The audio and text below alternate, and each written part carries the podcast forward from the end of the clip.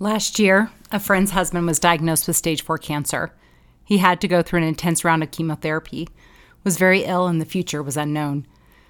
My heart reached out to the family as I could clearly understand the trial they were facing. Part of me wanted to call and offer my help or just a listening ear. Another part of me, the part that won over, did not. Do people want to see me? When their husband is sick, I feel like seeing me is a big reminder of what could be. I did not feel as though I would bring hope. I would bring a gray cloud. I thought about them and prayed for them every day.